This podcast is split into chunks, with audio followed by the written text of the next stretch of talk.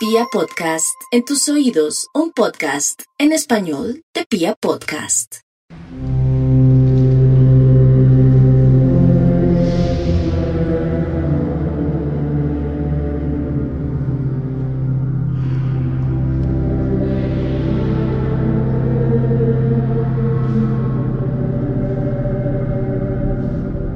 Mucho se habla de la disyuntiva que se nos presenta constantemente entre el bien y el mal. Hemos hablado en reiteradas ocasiones en este programa sobre estos temas y hemos siempre hablado de la verdadera cara de ese bien. Hace unos días, en el capítulo de El estrangulador de los apagones, les conté la historia de un oficial de la Real Fuerza Aérea que llevó a cabo varios crímenes en el marco justamente de los apagones en Londres durante la guerra. Les conté cómo las autoridades británicas buscaron incansablemente a este asesino, cómo acotaron a la guerra sus propios crímenes y cómo trataron de justificar su culpabilidad para desligarse de ella como sociedad. Hoy les voy a contar una historia similar Hoy les voy a contar una historia que tiene que ver también con apagones, que tiene que ver con autoridades, que tiene que ver con racismo, con patria y con una serie de elementos que están dentro de la composición de una sociedad, pero que a su vez dan cuenta de lo iguales que podemos llegar a ser a nuestros enemigos. Hoy les voy a demostrar que no existe esa elección entre bien y mal, Simplemente tenemos que elegir el mal menor. Tenemos que supeditarnos a aquel que nos hace en cierto sentido menos daño. Porque todo siempre se nos presenta como orden, todo siempre se nos presenta como solución. Hablemos de política. No importa si estamos hablando de capitalismo, de comunismo, de fascismo o de cualquier otro tipo de sistema político. Cuando llegamos a un punto de poder y de elección, siempre nos sometemos a escenarios de maldad. Y es que la maldad no reconoce sistema político, no reconoce inclinaciones hacia la derecha o hacia la izquierda, y mucho menos reconoce el sistema económico. La maldad es tal vez lo único honesto que existe en la sociedad. Bienvenidos a la decimosexta entrega de Serialmente en su segunda temporada, Segunda Guerra Mundial.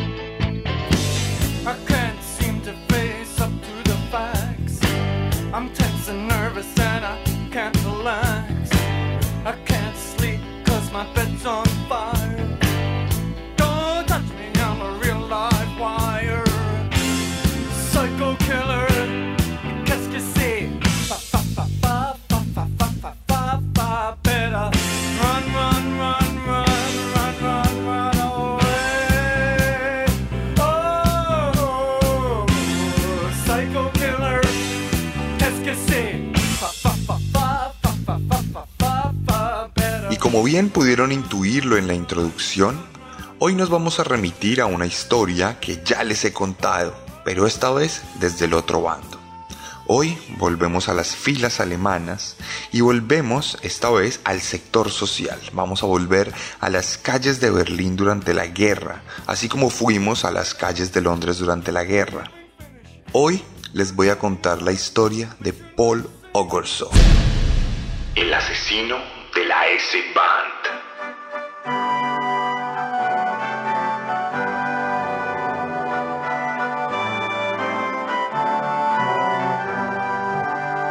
Ich bin ein Preuße, kennt ihr meine Farbe?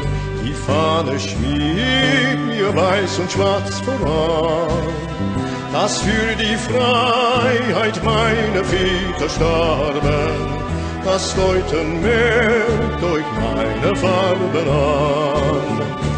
Nie will ich bang verzagen, wie jeder will ich's feiern. Sei's trüben Tag, sei's heiter Sonnenschein, ich bin ein Preuße, will ein Preuße sein. Sei's trüber sei's heiter Sonnenschein.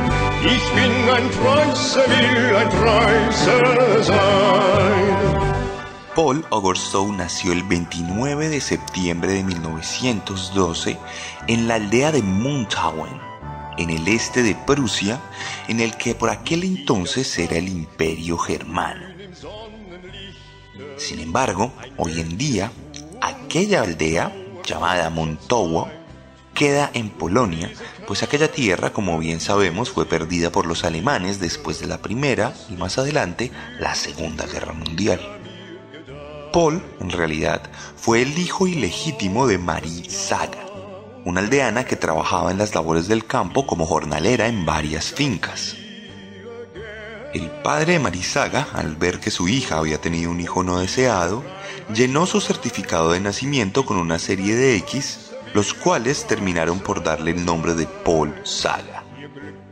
Sin embargo, en 1924, cuando tenía 12 años, el pequeño Paul fue adoptado por Johann Okurso, un granjero de Haveland. Eventualmente, Paul tomaría el apellido de su padre adoptivo y desde entonces recibiría el nombre por el cual lo conocemos hoy en día, Paul Ogorsou. Desde este punto de su vida, Ogorsou se fue a vivir al pueblo de Nauen, el cual quedaba cerca de Berlín, la capital del imperio. Inicialmente, Paul trabajó como un jordalero, igual que su madre real, en la finca de su padre adoptivo, sin embargo, días después conseguiría trabajo en la fundición del pueblo y se dedicaría a trabajos varios y a oficios que no requerían ningún tipo de estudio. Paul terminaría con total normalidad la escuela y jamás se dispondría a ir a una universidad teniendo en cuenta la clase social de la que provenía. De cualquier manera, el joven nunca jamás mostró ningún rasgo de violencia o de comportamientos particularmente sospechosos. Un alemán ario totalmente normal. Tan normal que más adelante, en 1931, se haría fiel seguidor del partido nazi, cuando apenas tenía 18 años y se veía obnubilado por aquellas camisas pardas que recorrían las calles de Berlín con estandartes y con arengas violentas y ofensivas. De hecho, Ogorso se haría parte también del grupo paramilitar de las Sturmableitung, las SA, la famosa fuerza armada que Hitler tenía para llevar a cabo sus cometidos políticos en Alemania, los responsables de los mitines, los responsables de los disturbios y los responsables de llevar a cabo todo tipo de desorden para desestabilizar el gobierno de por aquel entonces y propiciar su propio ascenso al poder. De hecho, este ascenso al poder llegaría en 1933 y Ogorsou haría parte de esas marchas gigantescas que clamaron la victoria y el ascenso a la Cancillería por parte de Hitler.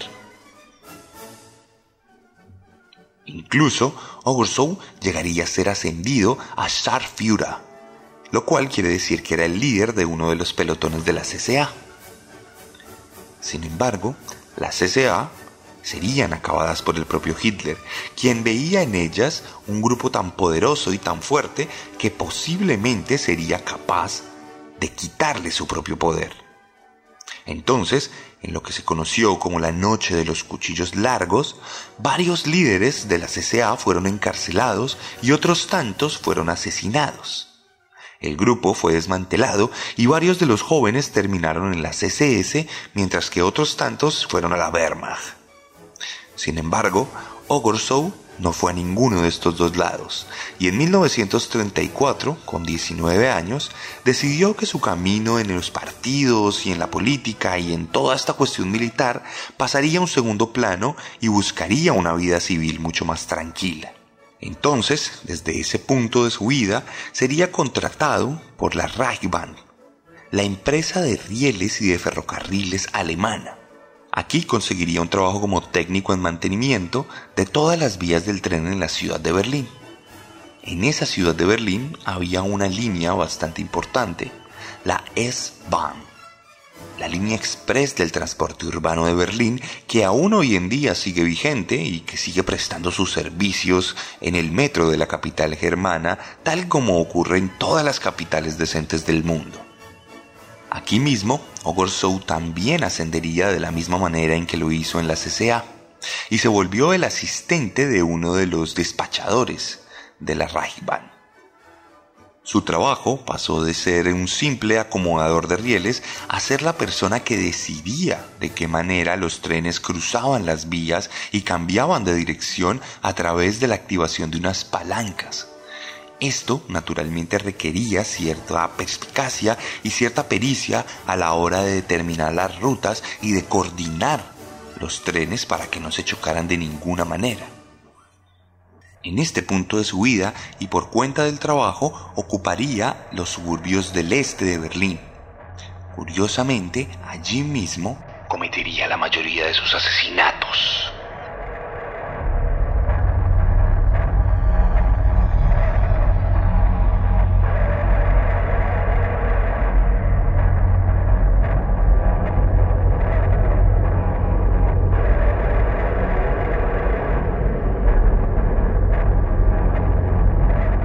Pasaron los años y Ogorsou dejó de ser un simple jovencito para convertirse en un adulto.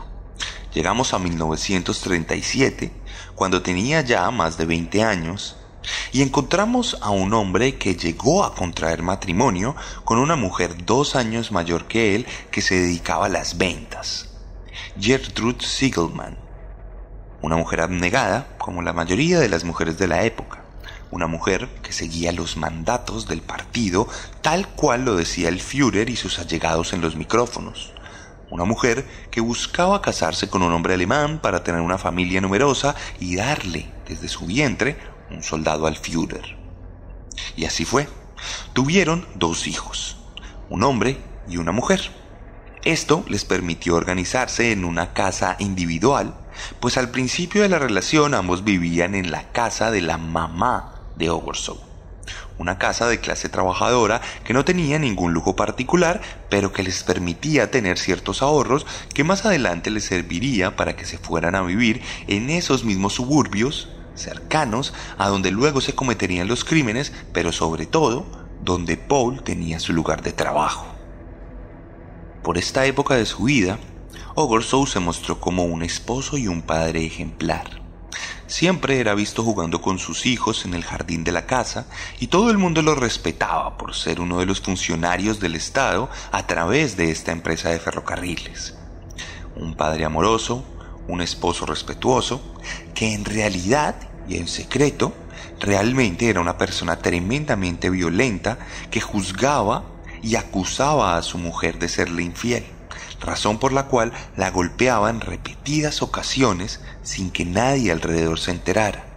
O tal vez muchos se enteraban, pero por aquel entonces era perfectamente normal golpear a las mujeres, algo que afortunadamente hoy es visto con total repudio, pues solo las bestias golpean a sus parejas.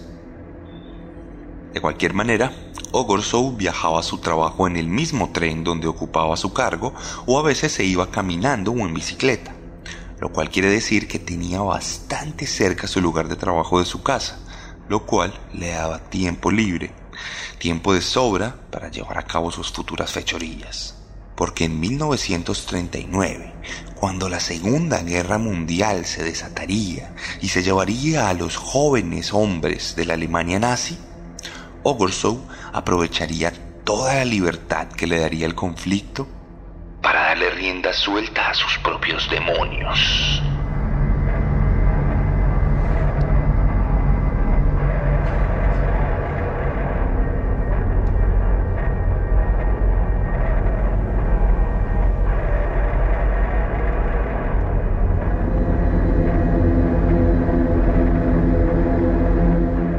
Teniendo 27 años, en agosto de 1939, Ogorsou aprovecharía uno de sus trayectos a casa para darse cuenta de que algunos de los vagones de aquel metro realmente siempre permanecían desocupados.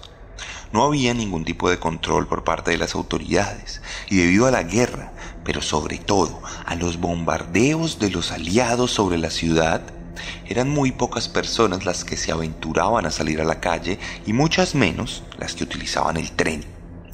Muchas de ellas mujeres solitarias que tenían que trabajar de manera obligada en las fábricas de munición y de raciones para el ejército, lo cual las obligaba a usar aquel metro sin ningún tipo de protección, pues cualquier figura de autoridad realmente estaba en el frente de batalla. Ante la oportunidad y sin ningún tipo de control, Ogorzow vio la posibilidad de llevar a cabo sus más oscuros deseos. Tenía impulsos de violencia, impulsos de acceso carnal violento, y tal cual, se aprovechó de los rieles vacíos y de los vagones solitarios para violar mujeres.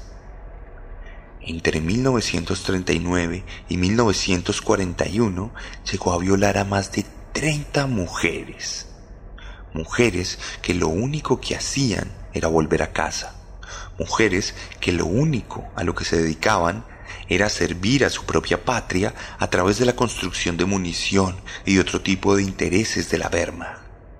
Mujeres hijas de su tiempo, mujeres que simplemente seguían órdenes y que esperaban abnegadamente a sus maridos de vuelta en casa.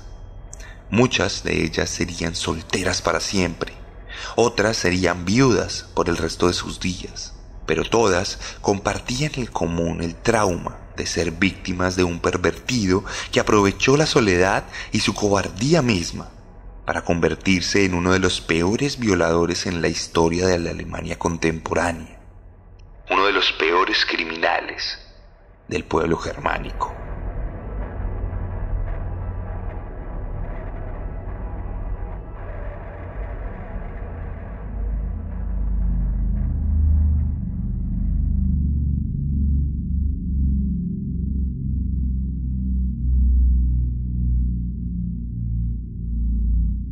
De hecho, más adelante, Ogersow vería que el puro sexo no era satisfactorio para él y que necesitaba perpetrar violencia física sobre sus víctimas para poder sentir placer.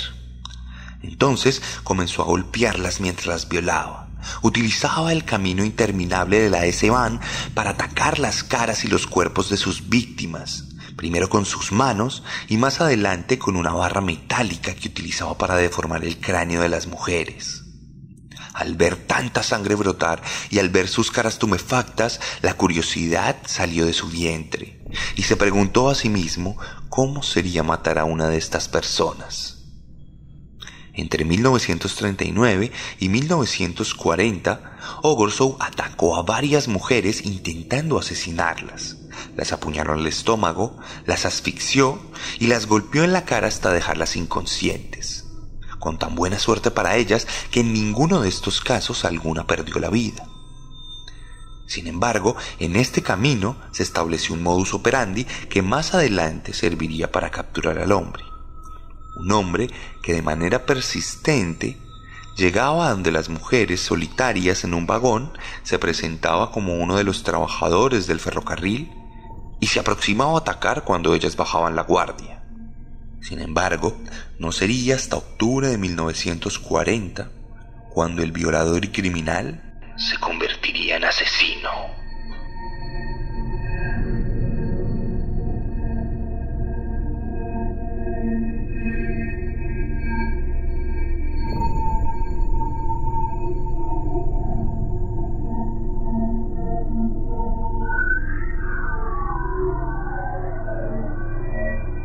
Al principio, Ogorzow atacaba de día. Sin embargo, en un par de ocasiones algunos hombres escucharon los gritos de las mujeres y se apresuraron a atacar al hombre, llegando incluso a dejarlo semi-inconsciente. Algo que no le impedía escapar, pues era una persona que se escabullía con facilidad. Es por esto que Ogorzow se aprovechó de la oscuridad de la noche, pues tal como les conté en el capítulo del destripador de los apagones, en este caso, nuestro protagonista se aprovechó de la oscuridad de los apagones nocturnos a los cuales era sometida Berlín para evitar los bombardeos de los aliados. La ciudad era protegida por la oscuridad, pero esa misma oscuridad también protegía al asesino, quien desde entonces se dedicó exclusivamente a recorrer los ferrocarriles en la noche buscando vagones vacíos donde hubiera alguna mujer inocente una mujer inocente que ese octubre de 1940 fue estrangulada con un cable telefónico y golpeada en repetidas ocasiones con una pieza metálica. Esto ocurrió el 4 de octubre a una mujer de 20 años que respondía al nombre de Gertrude Dieter. Una mujer casada cuyo esposo estaba siendo acribillado por las fuerzas aliadas en el frente occidental, a pesar de que la Wehrmacht se encontraba avanzando de forma estrepitosa por toda Europa occidental. Esta mujer sucumbió ante las repetidas puñaladas que llenaron de sangre la pared y el techo del vagón. Dos meses después, en la tarde del 4 de diciembre, Ogrosow asesinó a dos mujeres más. Una de ellas sucumbió ante un fuerte golpe que rompió totalmente su cráneo. Ifrit Frankie, una mujer que cuando quedó inconsciente bajo la mano de su verdugo, fue arrojada desde el tren en movimiento a las vías en los alrededores de Berlín, por lo cual su cuerpo no sería descubierto sino hasta mucho después, cuando ya se encontraba en estado de descomposición. Sin embargo, ese mismo 4 de diciembre, poco después del asesinato de Fried, una mujer de 19 años, llamada Imgard Friesit, fue atacada cuando caminaba cerca a las vías del tren, siendo violada y más adelante golpeada en repetidas ocasiones hasta que murió por cuenta de una fractura de cráneo.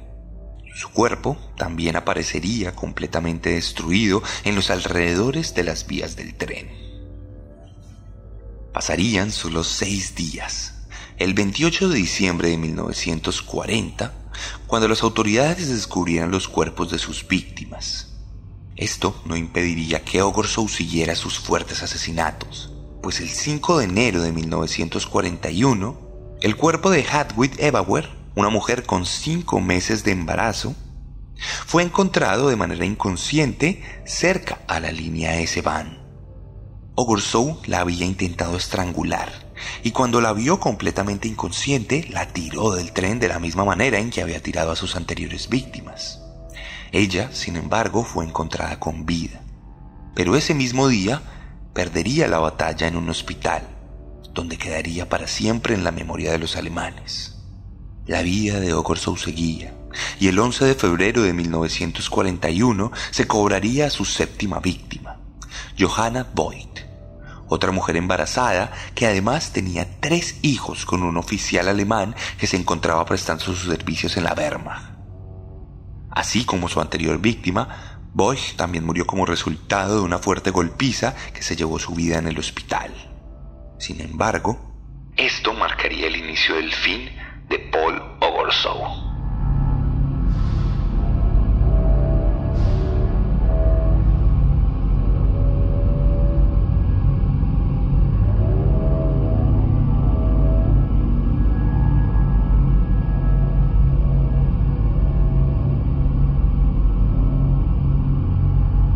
Siete víctimas en poco más de dos meses era algo que la Criminal Polizei, la policía investigativa de Alemania, no se podía permitir por aquel entonces. Recordemos que los nazis tenían un fuerte discurso de orden y de seguridad, tal como lo tienen todos los partidos políticos de derecha. Sin embargo, en este caso, la seguridad y el orden estaban supeditados a los discursos raciales. Es decir, que en primera instancia los investigadores siempre apuntaron a que el asesino probablemente era un judío o uno de los trabajadores polacos que estaban en calidad de esclavitud alrededor de las vías del tren. Por supuesto, ninguna de estas investigaciones dejó algún tipo de resultado, por lo que fueron descartadas estas teorías muy a pesar del mismísimo Führer quien se interesó en el caso y pidió que se resolviera cuanto antes. De cualquier manera, las demoras en la solución corrieron por cuenta de los prejuicios de los nazis, quienes tenían total seguridad de que el asesino no podía ser un alemán ario. Luego todos los alemanes arios habían sido descartados. Esto hasta que uno de los detectives en cabeza de la fuerza policial decidió dejar de lado las recomendaciones del Reich y siguió la intuición que tenía alrededor del caso la intuición que le daba las siguientes pistas. Siete cuerpos habían sido encontrados en las inmediaciones de las vías del tren. Todos habían sido encontrados luego de una noche de apagones y de bombardeos infructuosos de los aliados. Todas las mujeres habían comprado su tiquete de tren. Luego quiere decir esto que todas habían entrado en aquel tren antes de ser asesinadas. A esto se sumaron los relatos de todas las víctimas de violación.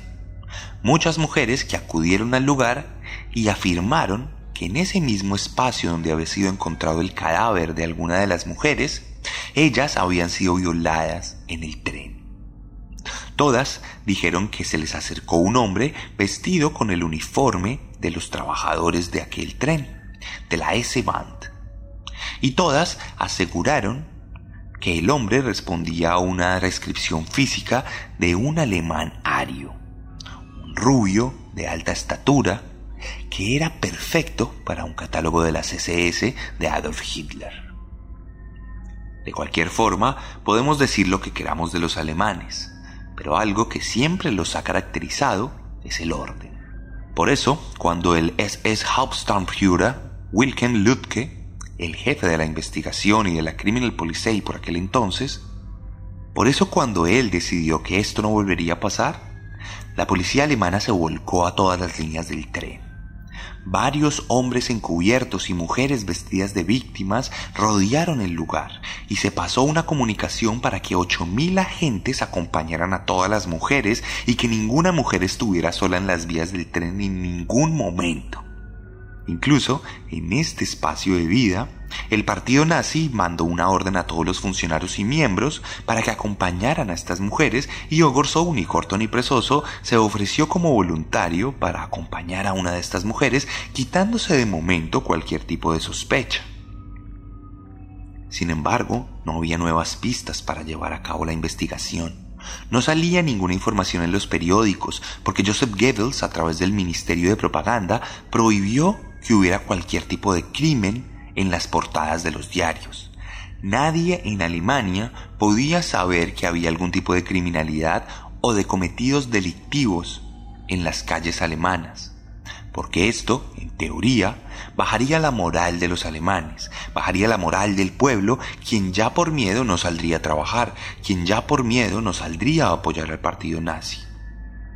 Toda una doctrina de comportamiento que también se aplicaría en las líneas de batalla pues la propaganda, o la falta de propaganda y censura, fue uno de los métodos más conocidos por los nazis y más replicados por cualquier dictadura desde entonces.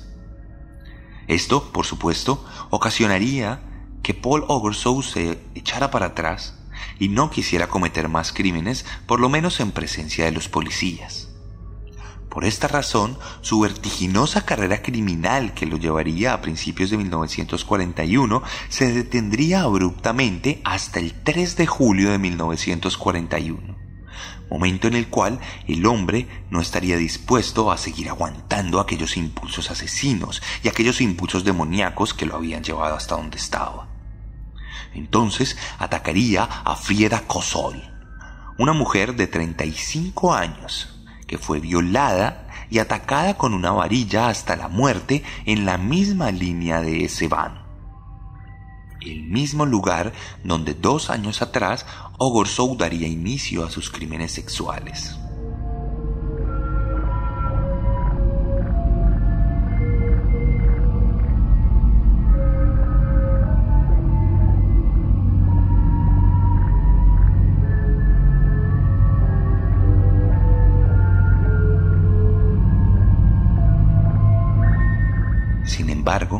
No sería sino hasta que el mismo Ogorzow hablara que los policías tendrían una pista verdadera sobre la identidad del asesino. Algunos de los trabajadores y compañeros de la red de trenes asegurarían que Ogorzow habría comentarios misóginos y que manifestaría odiar en demasía a las mujeres. Además, decían que se jactaba públicamente de su fascinación por matar algo que parecía muy extraño por aquel entonces en Alemania, aunque se practicaba comúnmente en los campos de concentración. Estas denuncias harían que los agentes de policía individualizaran a Ogorzow y lo siguieran lentamente para ver cómo era su rutina.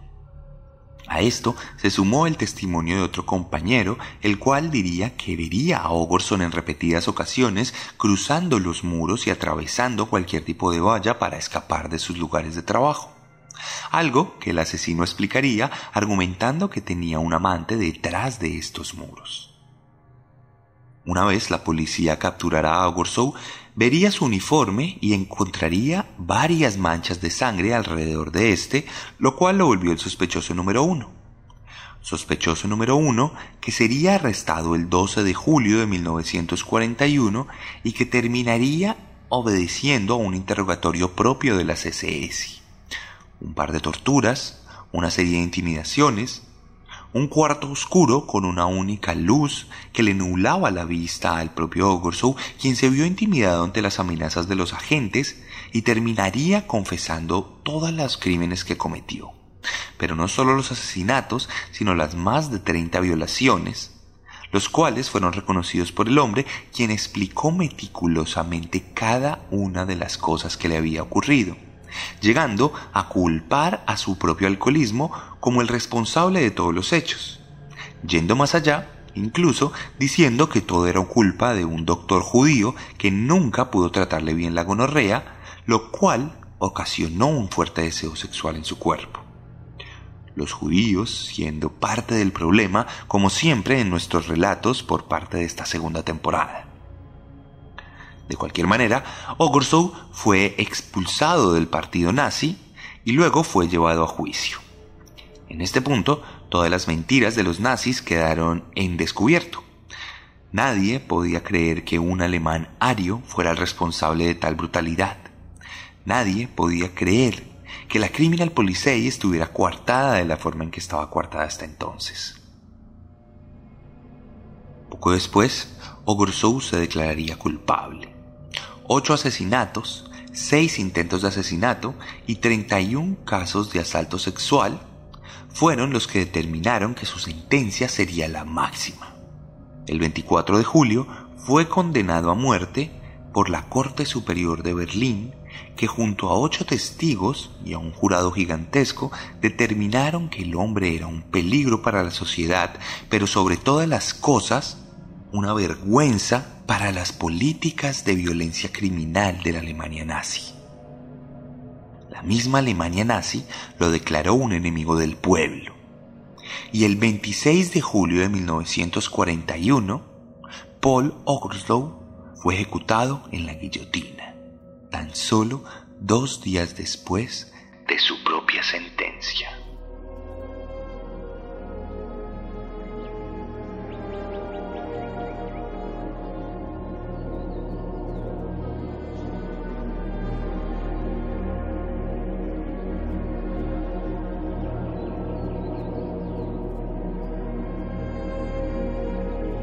Siempre me ha parecido curioso cómo la violencia se vuelve una suerte de comodín en la sociedad. Paul no era más que un criminal.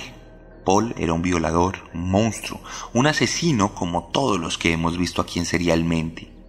Pero realmente era un tipo más del régimen nazi. Ese mismo régimen que promulgaba la violación de mujeres en los campos de batalla, que le pedía a sus hombres que asesinara civiles en las ciudades que ocupaba para bajar la moral, que le pedía a sus ejércitos que deportara a las poblaciones judías para que éstas pudieran ser exterminadas libremente.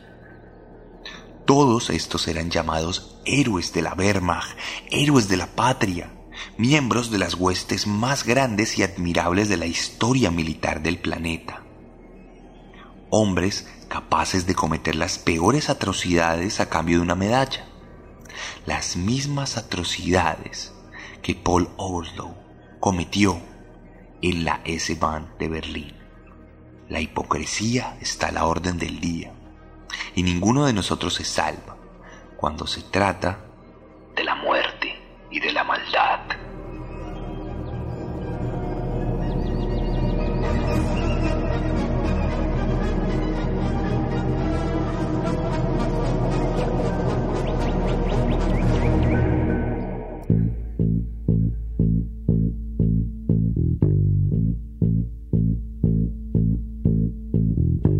esta fue la decimosexta entrega de Serialmente en Pia Podcast. Si les gustó este capítulo, los invito a que lo compartan en sus redes sociales, a que se pasen por mi Instagram y comenten en la publicación qué les pareció, cuál fue su opinión del tema y por qué creen que deberíamos seguir haciendo estos capítulos. Ya vamos por más de la mitad de capítulos de esta segunda temporada y nos quedan aún algunos otros monstruos de la Segunda Guerra Mundial para contarles. Si les gustó esta forma de narrar, estoy seguro que les va a gustar mi forma de narrar literariamente. Tengo para ustedes tres novelas, Letargo, Descenso y Carne. Letargo, justamente, está ambientada en la Segunda Guerra Mundial y las críticas que he recibido han sido impresionantemente positivas, así que espero que usted se anime a leer este libro, a pedírmelo si está en Colombia en mis redes sociales o a ir a cualquier librería en todo el país. Y si está en México, puede pegarse la pasada por chunchos mx, arroba chunchos mx, y ellos harán llegar cualquiera de mis libros a su casa junto a cualquier tipo de producto de merch, camisetas, mugs, agendas, pines y cualquier otro tipo de cosas disponibles para que hagan parte de la comunidad serial. También tengo para ustedes un Patreon donde hay contenido exclusivo, pero además otro podcast que cuenta desde las entrañas las peores masacres de la historia. Así que también los invito a escuchar Un Día de Furia. En Pia Podcast, Spotify, Deezer, YouTube y todas las plataformas.